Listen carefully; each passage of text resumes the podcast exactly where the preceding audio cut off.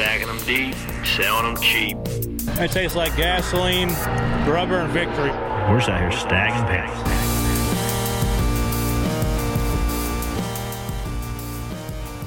Hey guys, Corey LaJoie here. You're listening to the first installment of Stacking Pennies. What is Stacking Pennies, you ask? Well, it's been my racing motto for the past couple years, and it's about the details, right? Trying to find the small victories, keep yourself motivated on the track as well as off. But we're going to turn it into a little something different. We're going to talk about the nuts and bolts and the details behind the sport. And to do that, I got some friends along the way. They're going to help me. Jonathan Merryman's going to jump on the show. We got my friend Ryan Flores, who's a pit road analyst, changes front tires for Brad Keselowski to break down the comings and goings of pit road each and every week. And we're going to take a little dive into Corey's stories, a little surprise for you guys. So let's get right into it. Welcome, my dear friend Jonathan Merryman. Welcome to going man? sir. How are you? I'm dandy. I'm pumped up, to be honest. I'm pumped up, man. NASCAR.com gave me my own podcast. I don't know who's getting fired over that or not. Uh, probably Chuck Bush, as he points to himself, is our producer, our fearless leader. But you know what? It's going to be good while it lasts. I can promise you that. It'll be fun. I mean, uh, a lot of things, a lot of things getting ready to, to ramp up here. Not just the podcast, getting ready to go racing soon. Daytona, man, Daytona 500. I can't even believe. I can't believe it's here. it is here. It's not slowing down either. Now, let me ask you this: What are you more important? What what what do you get more excited about? Christmas morning or Daytona 500 morning? Uh, well, I mean, I just get to watch the race. I don't really get anything. You know, I'm not winning a trophy or anything, so I'm gonna have to go with Christmas simply for my own selfish reasons. I mean, I'm getting gifts, uh, but I'll tell you this much: uh, the Daytona 500 has provided some solid entertainment and uh, and and severe emotional ups and downs over the course of my life. They're they're they're both up there. I mean, you know, NASCAR fans live and die by Daytona. Well, you know what? I got an 11 month old month old, so Christmas isn't really about me anymore. So I get way more excited for the Daytona 500 morning. To be honest with you, now. I got two kids, but I told you I'm selfish. I still love Christmas. What? hey, what are you getting for? What do you? What's a guy like Jonathan Merryman get for Christmas? Some some white New Balance 238s or what? Uh, I'm a big uh, I'm a big Nike guy with the white Nikes. What are those? The dad. I don't even know The, the name. The dad Nikes. Yeah. yeah, for sure. I don't even, Air Maxes. I don't know. I What mean, are- you got to have something to mow the grass in. The other ones get too green. You know. what is it? Hey, what is it about Daytona that makes it Daytona?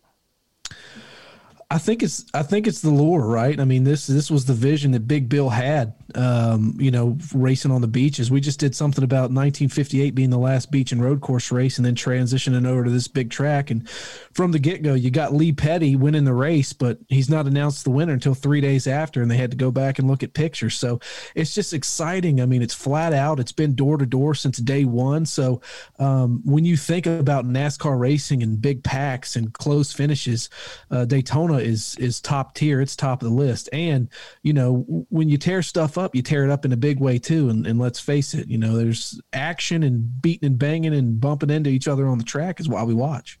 I feel like you're referring something when you're talking about. Why you look? You made eye contact with me when you said tear stuff up. Well, I mean, look, I'll give you credit. You don't you don't tear a lot of stuff up. You got a good reputation to Did take you care of happen to see the last lap of the Daytona 500 last year? I don't know Well, if to you know. refresh your memory. things happen on the racetrack. You can't avoid making mistakes on the racetrack and stuff like that. It all comes with the territory, and, and that excitement is is part of the reason why we watch. That's that's true. So many storylines going into this year's Daytona. Uh, we have the 20th year anniversary of Dale Earnhardt's passing, 2001. We have uh, s- several new teams to the fold. We got Michael Jordan and Denny Hamlin's team with Bubba Wallace. We have Trackhouse Racing. We have Spire Motorsports. Essentially, is a new team with myself driving for them. So, so many things that we to be excited about. What are some things you're keeping your eye on? Uh, your teammate Jamie McMurray, um, I think that's uh, that's going to be pretty good. I think it's going to be pretty good for you to have a teammate like that. Look, Jamie's pretty aggressive when it comes to super speedway racing. He makes a couple moves or made a couple moves, you know, later in his career that I was like, man, that guy's reckless, but it's fun to watch. Um, interested to see how Trackhouse is going to net out this first year uh, with Suarez. I know they're really looking forward to year two when we get that new car next year. Um, and then you got Kyle Larson at Hendrick Motorsports. He's got uh, just about a year off. Is there going to be any ring rust? I mean, he waxed everybody in dirt last year. I think he even won a dirt late model race here not too long ago. So uh, that guy seems to be in tip top shape in terms of behind the wheel. How's it going to translate to Cup? Well, don't burn all your good good material up just this early in the show. You need a nickname, and you have five seconds for a nickname that you want to be called for the rest of the show. I can't pick my own nickname. There's a rule against that. No, no, I want you to pick your own nickname. Do you have a nickname like your friends called you in like eighth grade? Uh, nothing appropriate. well, even better. no, they always used to call me Rolling Thunder at the bowling alley. Which oh, sounds really redneck. Rolling Thunder, then. Because I used to take and throw the ball over halfway down the thing. I mean, I didn't care. I threw it as far as I could, so they called me Rolling, Rolling Thunder. Thunder. Mr. Yeah. Thunder, Rolling Thunder. That's it. Dr. You're rolling. Thunder? Th- no, no, Rolling Thunder. That's it. Like Garth Brooks. It's like the Wild West. There are no rules, right? So we can do what we want. Well, you got to know. We're in the big building here at NASCAR.com. There are a little bit of box that we have to play into. So let's keep the keep the reins pulled for at least the first couple weeks, and then once they stop listening to us every week, that's when we can pull out the punches.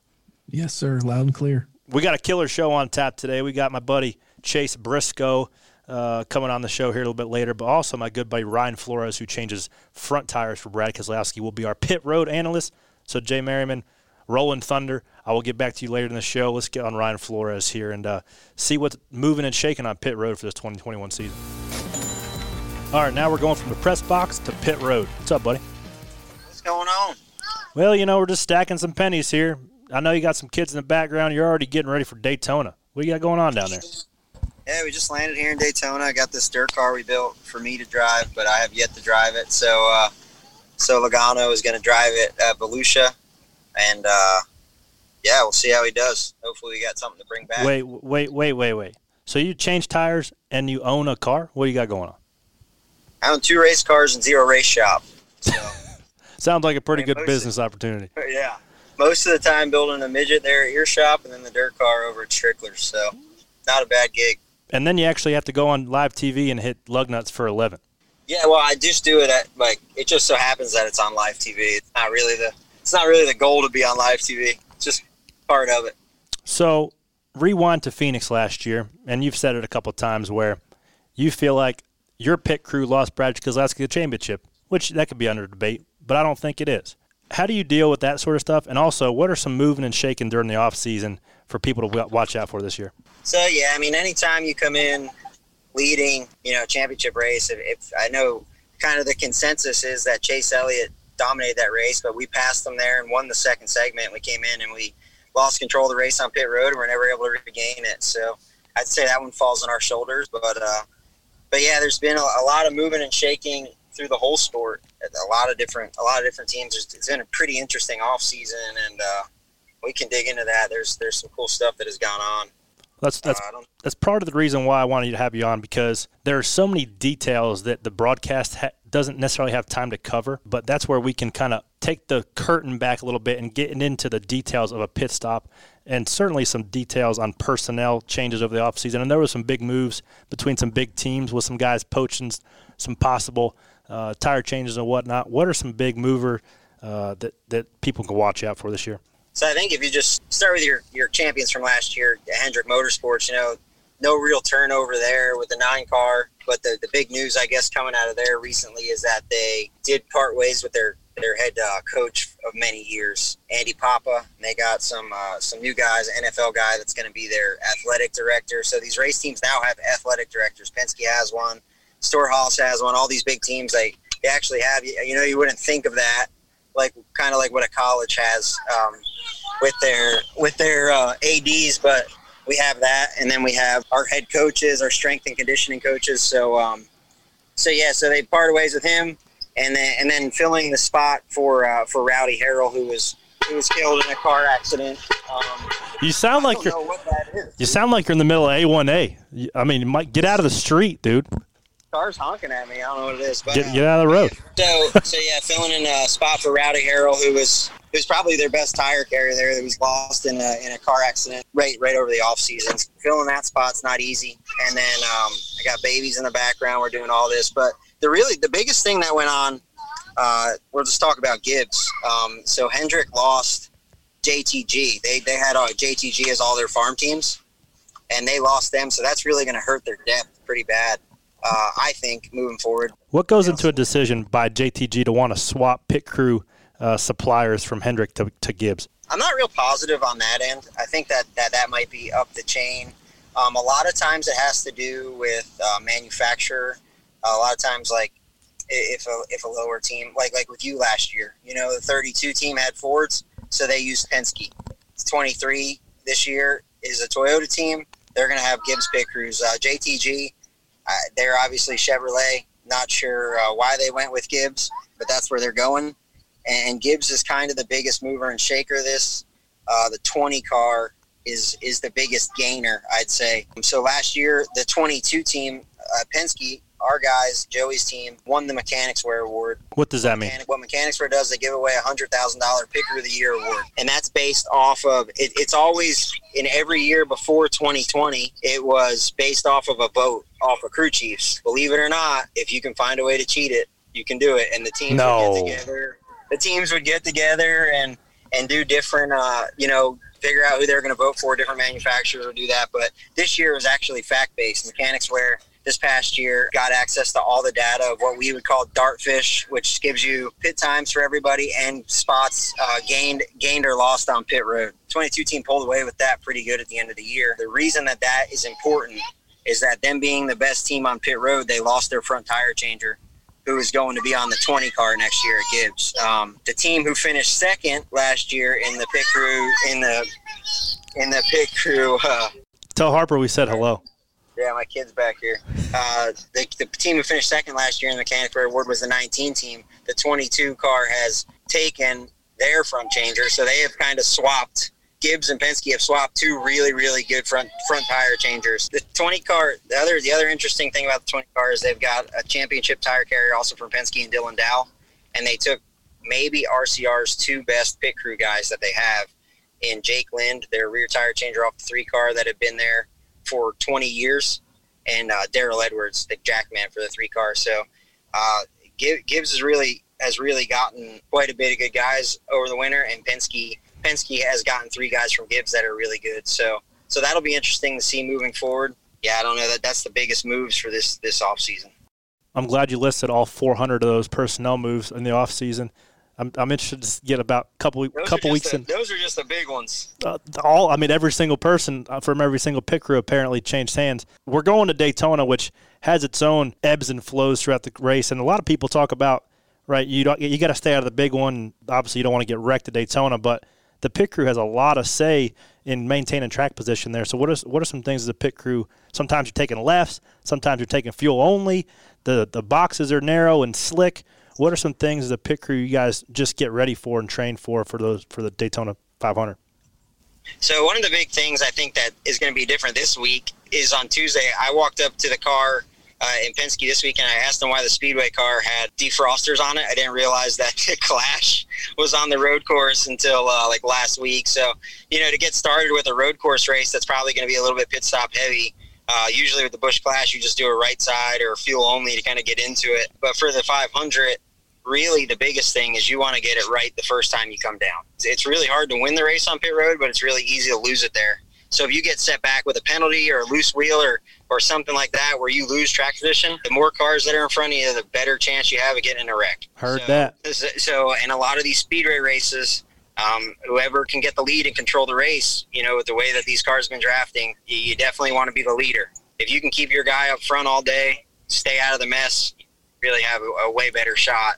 Daytona is a challenge in its own because a lot of these racetracks we go to, cars get a lap down. And when cars are a lap down, all the cars that aren't on the lead lap have to pit the second time by. So when you have the whole field on the lead lap, pit road becomes a very, very, very busy place, and it's easy to uh, to get clipped, to get. Uh, there's a lot that goes in there. If there's a guy that's pitted in front of you, c- cutting off your line, being able to get to the car, slowing your pit stop down a second or two. You lose a second or two on a pit stop. That's five to ten spots on pit road, so it's quite a bit. Yeah, and you, you'll notice a lot of guys get damage on pit road by turning in or out of the box. So you don't get the chance to take a break on pit road anymore because you're trying to stack pennies with rolling speeds. You're trying to get tenths of a second on that pit stop. Don't let me hold you up, man. I know you're trying to cross A1A with a handful of kids. So Hey, I'm here. We're parked at the hotel. I'm ready to go. We're in. We're here for Speed Week, so we're ready to go racing. all right, I'll see you down there, buddy.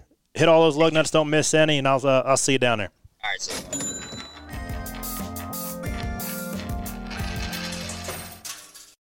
There are some things that are too good to keep a secret. Like how your Amex Platinum card helps you have the perfect trip. I'd like to check into the Centurion Lounge. Or how it seems like you always get those hard to snag tables. Ooh, yum. And how you get the most out of select can't miss events. With access to the Centurion Lounge, Resy Priority Notified, and Amex card member benefits at select events, you'll have to share. That's the powerful backing of American Express. Terms apply. Learn more at americanexpress.com slash with Amex. I want to tell you a story. It's a story about a scandal, broken relationships, gossip, rumors, money, corporate rivalry, and a broom. A performance enhancing broom. My name is John Cullen.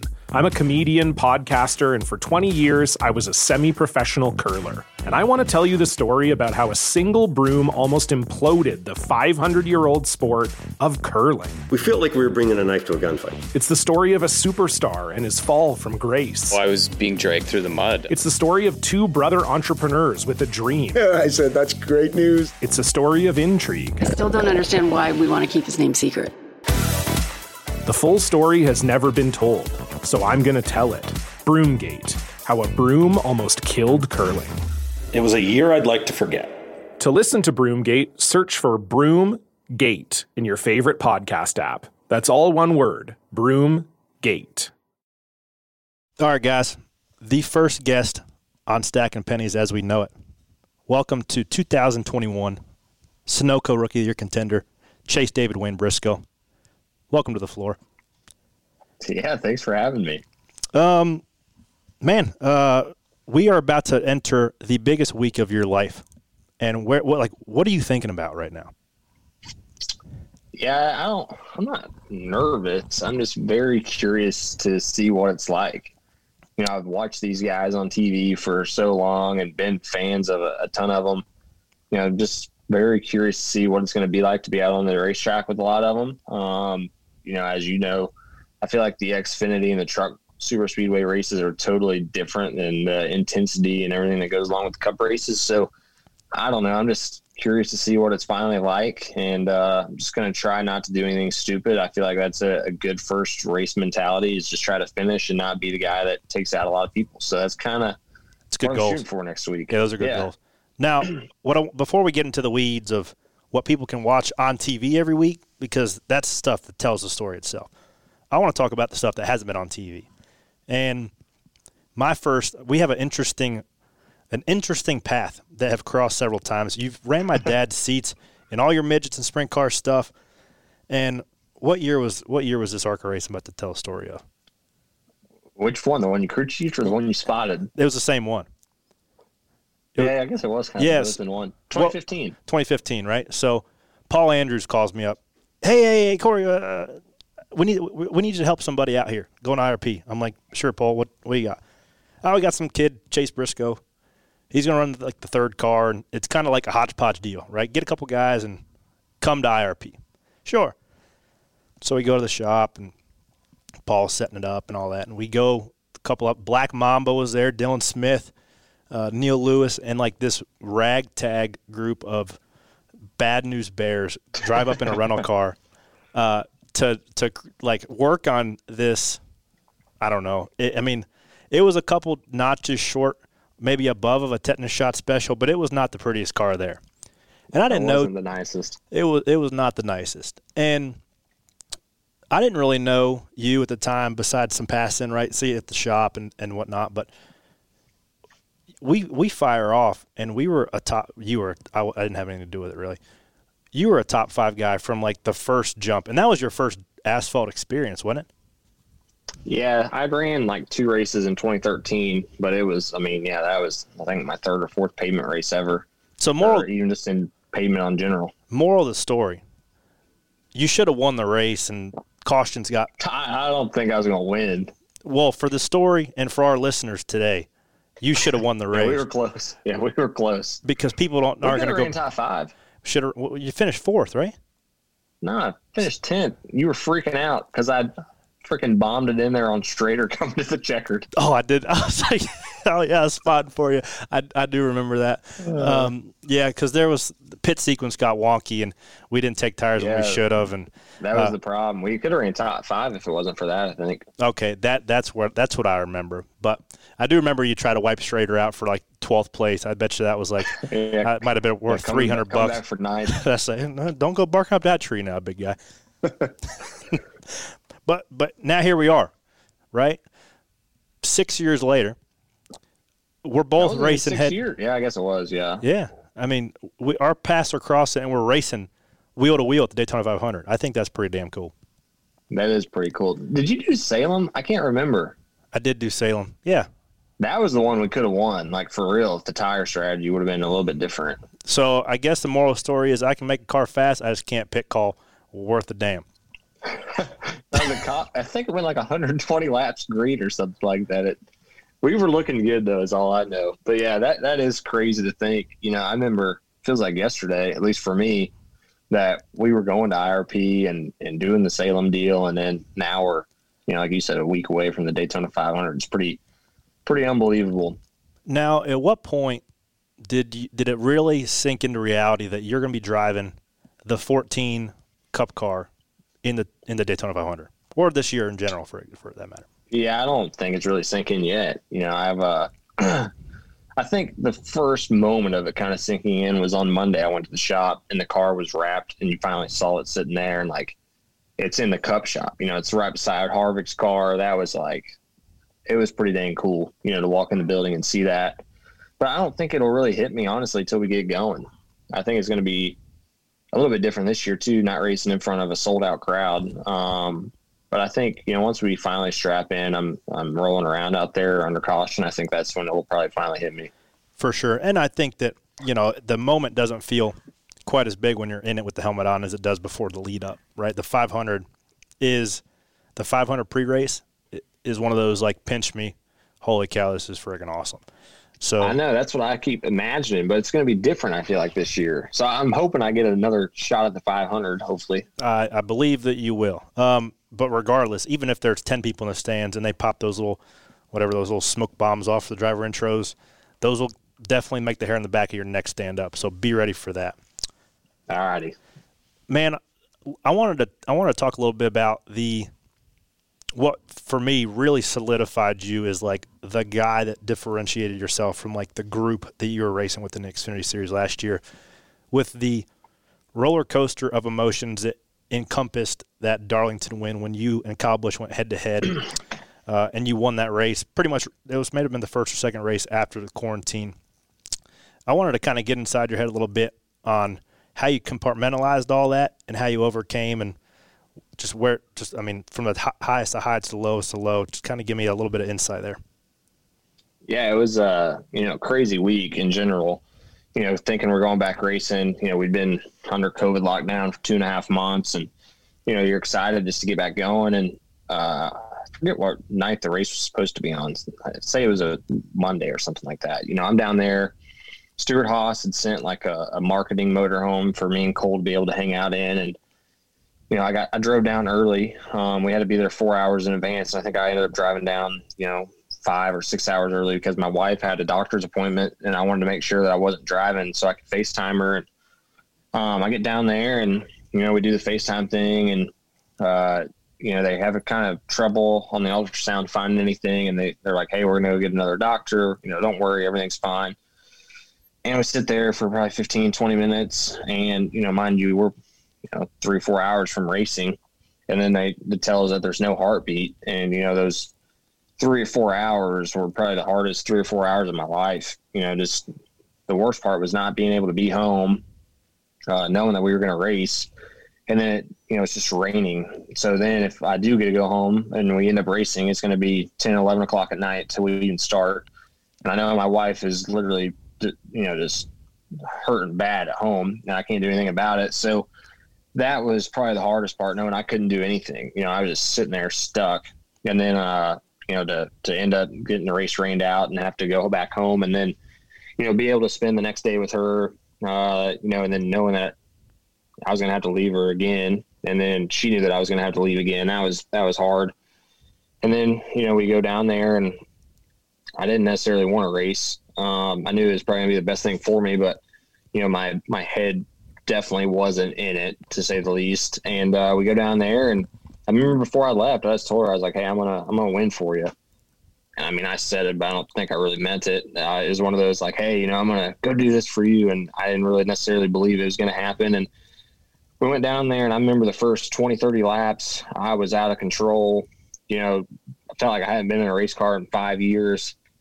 And then obviously, you know, Darlington's super hard just in general, just take off and go. So then it made it even harder. And then, you know, I just took me a little while to kind of get my head right. And the whole first stage, you know, I'm not really thinking about driving the race car. I'm thinking about her. I know she's watching at home and everybody else. And I remember, I think it was the, the final stage starts, and I somehow take the lead on a pit pit. you know, I think the pit stop, and uh, I remember I take the green, kind of sprinkling a little bit, and I'm in the lead. And I'm like, man, I know that that she's watching, her family's watching, my family's watching, all these people, and all these emotions started kind of hitting me all at once, and I I started crying then. And then the race goes on, you know, I think 60 something laps, and I end up losing the lead with like 25, 30 to go. And I'm like, this is unbelievable. I'm going to throw this thing away. I drove the tires off the thing and uh, there were so many times, you know, in, in that little section of the race where I, I should have knocked the wall down. I somehow didn't. You know, I have no idea how I didn't do it. And the caution comes out, and I end up getting the lead. And Kyle Busch is restarting, I think, third or fourth. You know, there's eight to go, so you're like, man, this is this is going to be tough right here. And I remember Allgaier started beside me, and actually beat me to turn one.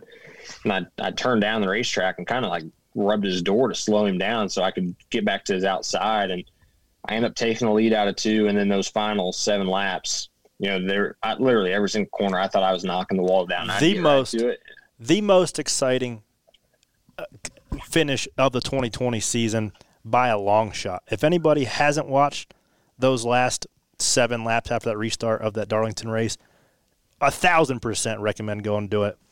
So, man, that I can't. It was intense. It was it was intense. Now, when you get into a knockdown drag out with Rowdy, right? I, I would imagine that you are fully fully committed and not really thinking about, you know, when she kind of get in the rhythm uh, of what might have been on your mind at the beginning of the race because you you don't you don't overcome and and and do what you do on the racetrack there with if your mind's thinking about anything else.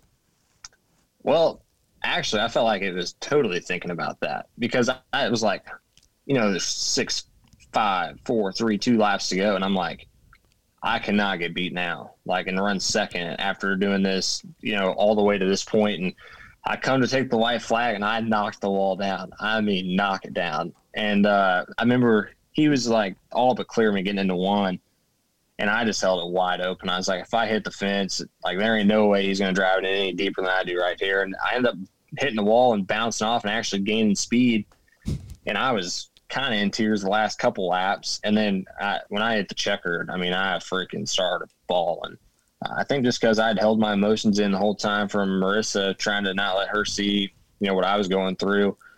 And when I finally won, you know, all those emotions came out, and obviously it, it ended up working out. But yeah, I felt like if anything, I was thinking about it more those last six, seven laps because I I knew I was never going to hear the end of it if I uh, threw it away, you know, that close to the end. For sure. Now, something that, it, like the moral of that story, that's what I think is going to translate to Sunday racing, really applicably would be just like the mental strength and the mental toughness that takes because in the Cup Series, there's 30 guys that have a pretty solid amount of talent, right? But the difference at that point is comes the mental toughness and just working on some weaknesses and getting better. So I definitely think, I mean, that's why the whole weekend, dealing with what you were dealing with, and and with the ending result being you beat Kyle Busch, I think that uh, it'll definitely translate into Sunday pretty well. I hope so. I'm excited to, to kind of see. I know that race did a ton for, you know, my career, obviously, but you know, just from a personal standpoint, I felt like, you know, that was really the race that that turned my career around. But also, just from a, a personal standpoint, you know, I was like, let's beat Kyle Busch. Like I can, I can do this thing. Like it's not, it's not impossible. You know, before Kyle would enter a race, and you know, at least for me, I went to the racetrack. I was like, oh, Kyle's in it. There ain't no way we can win this week. Yeah. And once you do it once, you're like, I can beat him. Like he's just another guy. So Yeah. I think from a confidence standpoint, you know, that race was huge for me. And I, I felt like I really carried that confidence throughout the year. And you and you just touched on it. I wanted to bring it back up. There a turning point for your career. I feel like your career and mine have been pretty similar in ways where there's been some pretty uh, aggressive, I guess, stops, if you will, to where like if it wasn't a certain outcome, your career wouldn't be as it is today. Now everybody has that one moment in their career they can kind of pinpoint like that's where the trajectory of my career changed. What would that be for you? Oh, there's a lot. I feel like there's been so many times my career was over, but I would say that the biggest is probably the Roval. Um, you know, I, I felt like for sure I was going to lose my Ford deal in 2018 if I don't win that race. So for me, I would say the Roval was the one that, you know, got me another opportunity. And then, you know, truthfully, there's been times after that where my career was close to being over and I didn't necessarily win the race, but the Roval for sure, if I don't win that race, there's there's no way that, you know, I'm sitting here talking right now about running the Daytona 500 next week. I think I think you're one of the better road course guys, even though you're a rookie in the Cup Series this year, just because you're. I mean, you you won Indy, which was freaking an awesome race, and some others, and Roval being one. Um, what what's the most excited track you're going to? I guess we're going to as a Cup Series that you're looking for. Um, well, the road course deal, I don't. I just hope I'm competitive. I feel like the Cup deal is a totally different ball game. Um, but from a racetrack standpoint, you know, I personally I love the Daytona road course and the stock car. It was so fun. We were slipping and sliding around. Like it reminded me a ton of dirt racing. Um, you know, the Roval I think is really fun because it's so tight and just elbows up the whole time. And I feel like a lot of commitment can gain you a lot of speed, but there's a really fine line of jumping over it. Um, Indy is going to be really cool, I think. You know, COTA is going to be a place that I think is cool, especially just from a facility standpoint. But then even Road America, you know, that place has a ton of fans. And for an Xfinity race, it's packed. And now we're going to be there on 4th of July weekend. So I think that's that's going to be an awesome weekend to go to. And, you know, I'm, I'm excited for Sonoma as well. I've never been there before. So that's one that I'm, I'm excited to go try just because I, you know, for people I've talked to, they say it's kind of like Daytona where it's really slick and just Dude. slipping and sliding around. So Sonoma's I enjoy awesome. the road courses. So I'm excited for any of them. For sure. Now, when we're sitting here talking to you in December, this later in the year, what would you consider a successful year for you? What boxes do you have to check? I think if I can make the playoffs, that's a huge accomplishment. Um, you know, rookie year, you know, Cole was the only one last year, and without that win, you know, he's he's not going to make the playoffs. So for me, if I can make the playoffs my first year, whether that's with a win or or by points, I feel like that's a, a huge, huge accomplishment. And if I can make it past the first round, then that's a, a huge, huge accomplishment. So that's my goal for the year is to just try to make the playoffs. You know, I'm obviously going every week to try try to win the race, but I think you have to be realistic. So, um, yeah, if we can make the playoffs, I, I would consider it a, a successful year for sure. Where does Chase David Wayne Briscoe get his first career Cup Series win? Oh gosh, I don't know. I'll take any of them. I'm I'm not going to be too picky. What about the Um, Bristol Dirt Race, man? You got to be feeling pretty good going in I'm- there. I'm excited for that one. I uh, Give me some pointers, I'm man. Give me some pointers. I have no clue. it. Just gas it just up. put your put your elbows up in the air and just gas it. All right, I'm writing it down. I feel like that was pretty uh, detailed. Get just gas it. and yeah, just gas it and uh, just watch the dirt. I mean, that's the big thing. What the hell's that supposed to mean? Watch the dirt. Just they're gonna it's gonna change throughout the race. You got to pay What- attention to the color. You know, they're gonna put some PJ one down with the water truck. What's So you was there gotta- going to be grass growing? attention. What What do you mean? Watch it. Where's it? Gonna, where's it going to go? Well, it's going to change colors. I mean, you've been around dirt racing a little bit. It's going to be dark brown or black slick. So what's rubber up? what color's good and what color's bad? Look for the dark brown. Stay out of the, the black slick. Okay. That's the ticket. What about light brown? Light brown's better than black slick, but Okay. it's not as good as dark brown. Noted. But now, if you see a matte black, that's where you want to be. What does that mean? That's rubber up. That's going to be pavement racing then. Okay, that's what that's what I need. I need it to rubber up. Then I'll be No, back we don't home. want that. We No. do not want that. That that's terrible. One lane, no no passing. well, that's when we smash into each other, Bristol style. Yeah, that, that is true. Would you rather start one race this season, one lap down, or eat nothing but fully loaded Martinsville hot dogs for a full week? Uh, for sure, the one lap down thing. I've never had a hot dog my entire life, so I'm for sure doing the one lap down. I started Homestead seven laps down, so one lap down would be great. That's a good. That's a good point. Now, what about seven laps down? Would you start one seven laps down or eat a week's worth of Martinsville hot dogs? Uh, like I said, I've never had a hot dog in my entire life, so What's wrong with- I would be struggling that week. I I actually don't know if you could survive for a week eating nothing but Martinsville hot dogs. I don't know if those are nutritionally uh, will get you there. So seven, you'd even take seven laps. Probably over the hot dog. Yeah. That's probably a wise Depend- decision. Probably a wise decision. Yeah, I feel like I wouldn't even be able to race if I say I did eat hot dogs and I had to eat them for a week. No, no, it, it'd be out of the question. You'd be frail, nothing left Yeah, on I'd your have to call bones. in the relief driver. Uh, um, well, why don't you eat, hot- why don't you eat hot dogs? Is there something weird about it? I, I don't know. I'm just a super picky eater. I've never had a hot dog, never had a peanut butter and jelly. I've never really had any fruit or vegetable my entire life. Uh, never had coffee, never had tea. Oh, okay. Yeah, I'm just We're, picky. we're just going to have to have you on the next show just to figure out what the hell you actually eat. If you don't eat any of those things you just listed, those are, that's my entire diet. All right, number two. Would you rather tape your eyes open to race like Ricky Rudd, or race with a rabid monkey like Jocko Flocko in your car? Uh, let's do that. I would probably rather tape my eyes open. Yeah, I agree because it'd be it'd be hard like to fight off a better of those monkey. Two options. Yeah, I feel like that's definitely the better of those two options. Yeah. Now, what if your eyes were swelled shut? You actually couldn't physically see. Oh, that see. I feel like at least if I had the monkey, I could see where I'm going. That's true. So that that would be one of the positives. Like So, uh, like see, Ricky that's Bobby. The, that's the yeah, that's the trick about that question because if my eyes are just taped open, like I'm fine. But if they were swelled up, yeah. then that's that's a totally different question. So we'll go taping eyes open like Ricky Rudd. Final Yeah, answer. let's do that. It sounds cooler. Yep. All right. little softball question for you. Southern 500.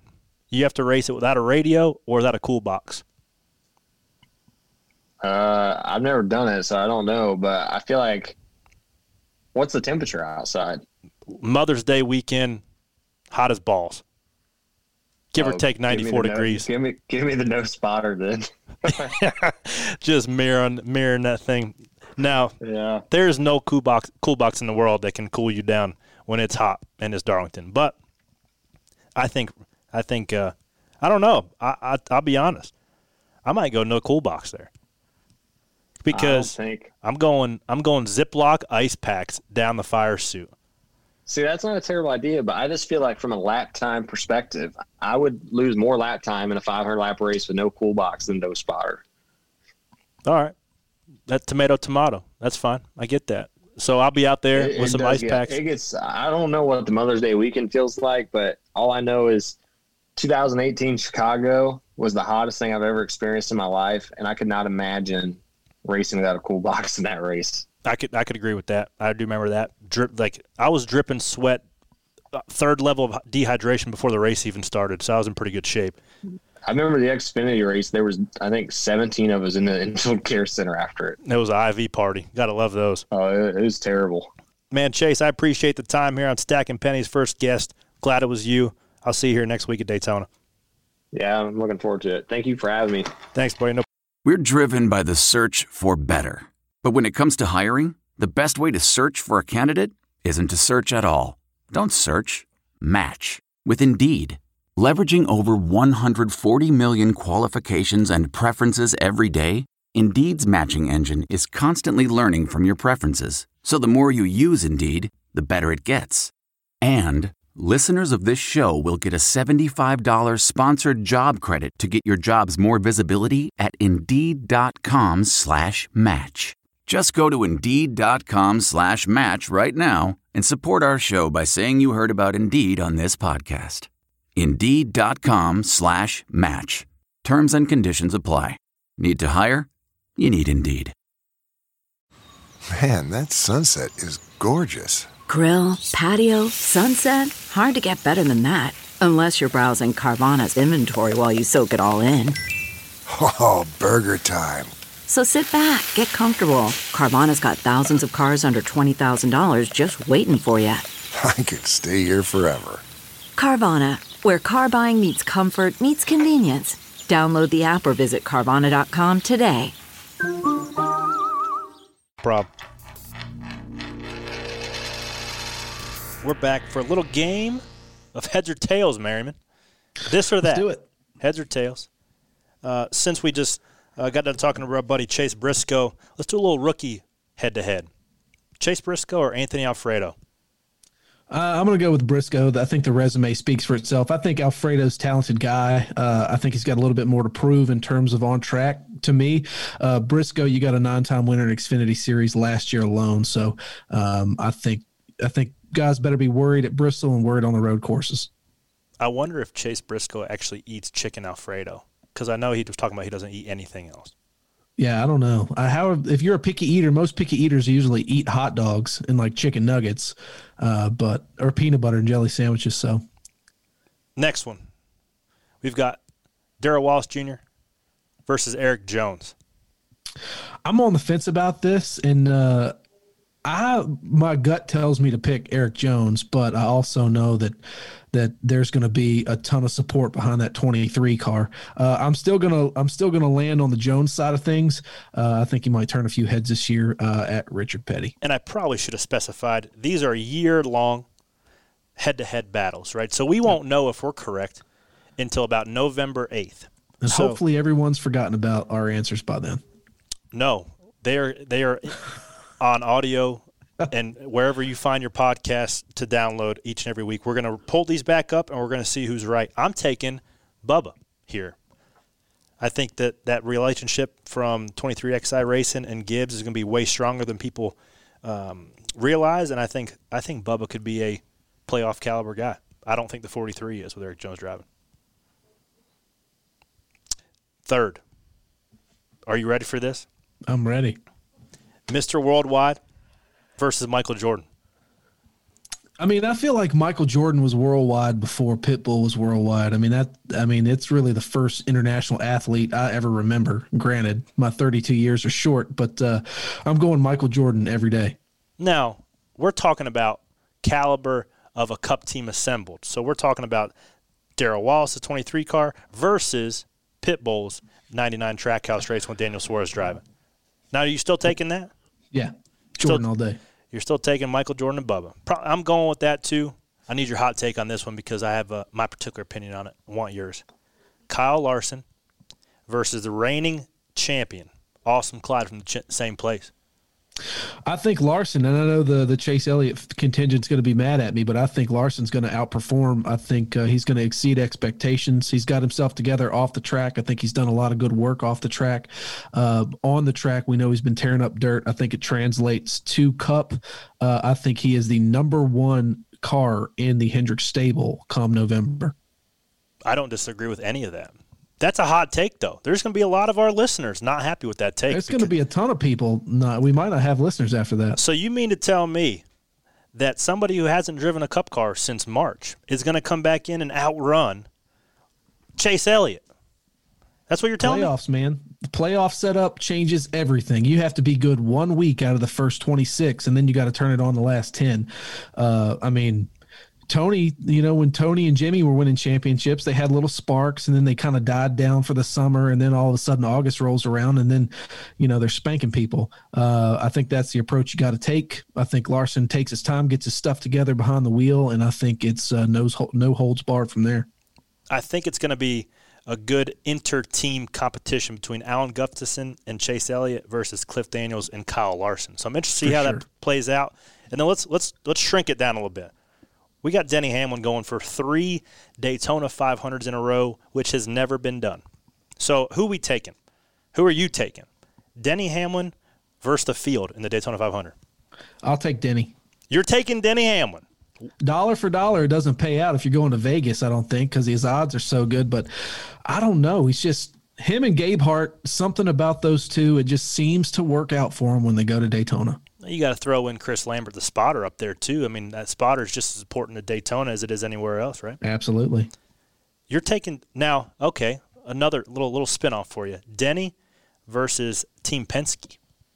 Well, Penske's the best. I you know we can't call it plate racing anymore, but best super speedway racing group as a whole. I'll still take Denny. Uh, you know he's. You know, we talked a little bit about this before. You know, Penske will essentially have five cars down there, but you have to think Denny's going to be a part of part of a group of five Toyotas with with 23 XI there too. So basically, it's going to be a five on five matchup. I like Denny to lead the the charge at JGR. I think that's going to work out better. I'm taking the field.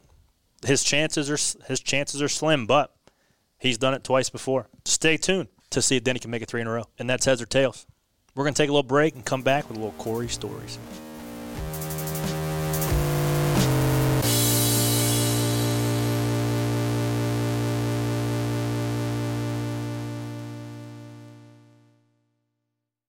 Every week, we're going to open some stuff up. We're going to dive in and give you some details on something you might have heard, but might not.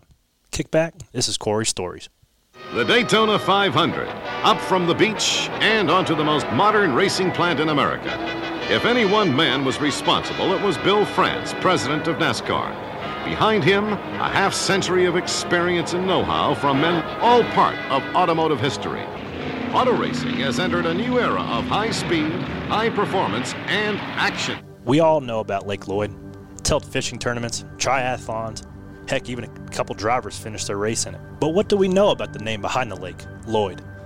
Imagine, if you will, a moment in time where there's no world center of racing, no high bank turns, hurling cars at unheard of speeds down the backstretch. Sure, Daytona Beach still had speed weeks, but let's be honest. Setting up a race on that scale to accommodate the growing fan base wasn't going to be sustainable for the small Florida beach community. Something had to be done. Enter J. Saxton Lloyd. And I know what you're thinking, and yes, we've all heard this story before, but from Big Bill's perspective. But don't worry, he plays a role in the story too.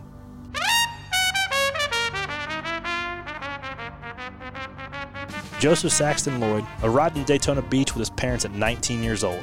He graduated from Seabreeze High School, and in 1926, Lloyd got a job sweeping the floors at Goldenberg Adler Motors. This proved to be quite the fortuitous opportunity, because by 1930, Sax, which is apparently what his friends called him, entered into a partnership with Bill Goldenberg and a Cuba based sugar magnate named W.H. Armsby to open their own Buick Cadillac Oldsmobile dealership. In 1934, at the ripe old age of 27, Lloyd found himself at the head of the company due to the unfortunate death of Mr. Goldenberg in a car wreck and Mr. Armsby's whole lack of being in the same country thing. It wasn't long after this that a big, tall, and gangly young fella, Sax's words, not mine, came strolling into the dealership looking for work. I'll give you one guess who that was. You guessed it, Bill France Sr. Mr. France had just moved down from Washington, D.C., where he had been a mechanic for a Buick dealership. In Lloyd's words, he was a competent mechanic and he needed work. So I said, Well, we need a mechanic, so fine.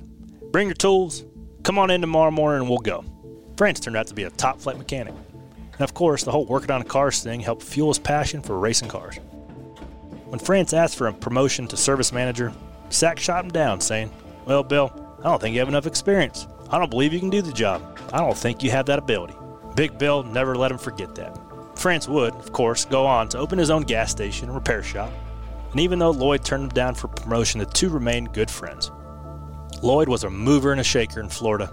He helped the Chamber of Commerce attract beachgoers to Daytona, served on the State Chamber of Commerce, launched the Florida State Development Commission, served as the president of the National Automobile Dealers Association, and served as the chair of the Florida Racing Commission.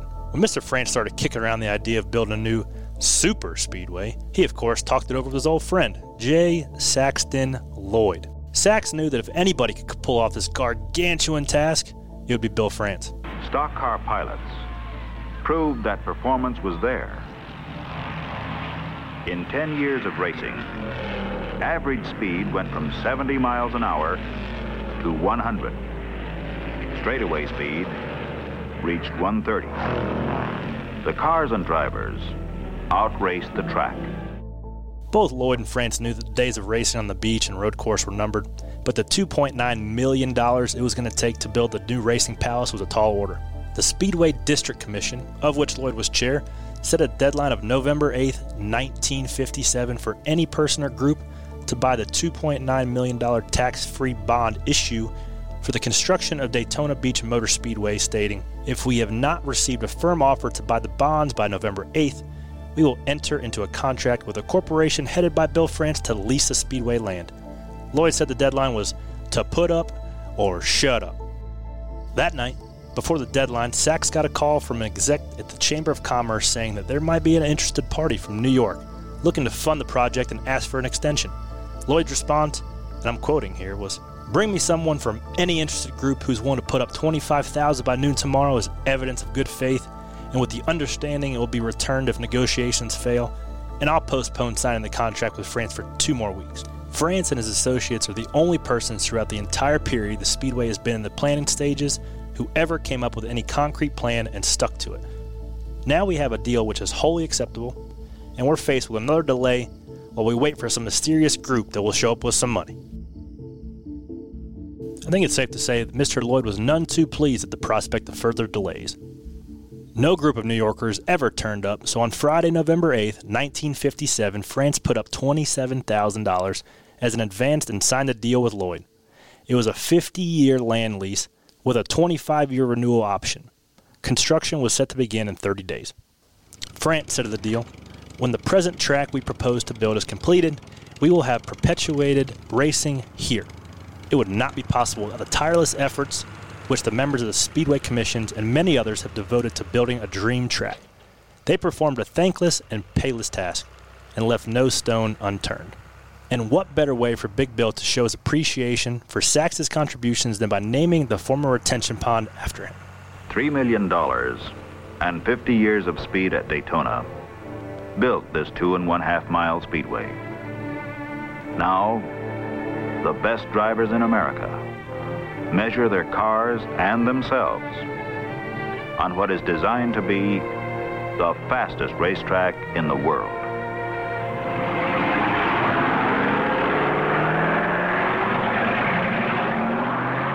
And there you have it. That is why Lake Lloyd is Lake Lloyd. I didn't know that. I'm sure you didn't know that either. So, hey, I just hope I don't end up in Lake Sax Lloyd here in February.